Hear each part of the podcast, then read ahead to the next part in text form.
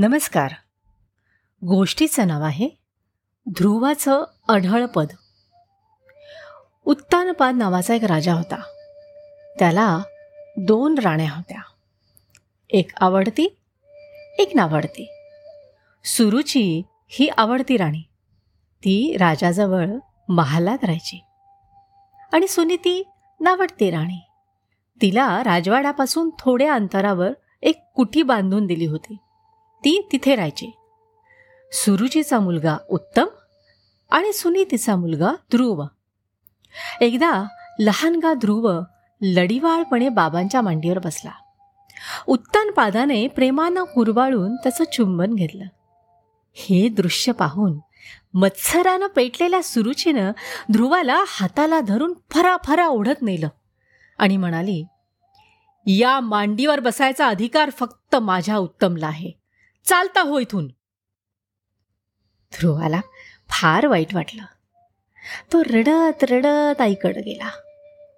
सुनीतीनं त्याची समजूत घालून त्याला सांगितलं बाळ तू आपल्या कर्तृत्वानं जगात स्वतःचं असं स्थान निर्माण कर की जिथून तुला कोणी उठ म्हणू शकणार नाही. त्यासाठी तू तपश्चर्या कर. अढळ स्थान मिळवण्यासाठी ध्रुवबाळ तपश्चर्या करायला वनात गेला. वाटेत त्याला नारदांनी विचारलं बाळ तू असा घाईघाईनं कुठं निघालास? ध्रुव म्हणाला मी विष्णूला प्रसन्न करून घेण्यासाठी तपश्चर्या करायला चाललोय. नारदांनी त्याला थंडी वाऱ्याची हिंस्त्र प्राण्यांची भीती घातली. अरे मोठमोठ्या लोकांनाही तपश्चर्या करायला जमत नाही.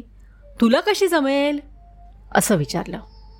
ध्रुव मात्र निश्चयापासून ढळला नाही. मग नारद मुनी प्रसन्न झाले. नारदांनी त्याला ध्यान आणि मानस पूजा करायला शिकवलं. ओम नमो भगवते वासुदेवाय या मंत्राची दीक्षा दिली. ध्रुवानं एका पायावर उभं राहून या नामाचा मनोभावे जप केला.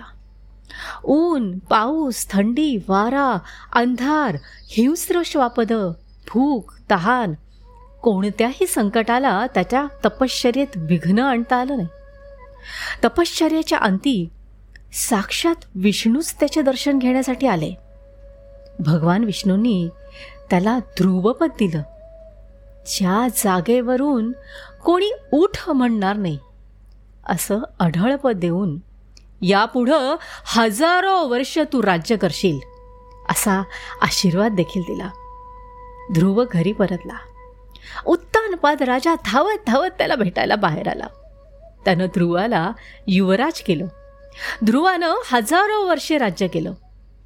वृद्धापकाळी तो गंगा तीरी जाऊन राहिला आणि भगवंताचं नाम गात वैकुंठाला गेला.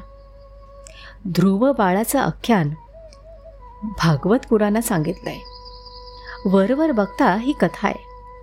कुठल्याशा एका राज्यात घडलेल्या घटनेची नोंद आहे.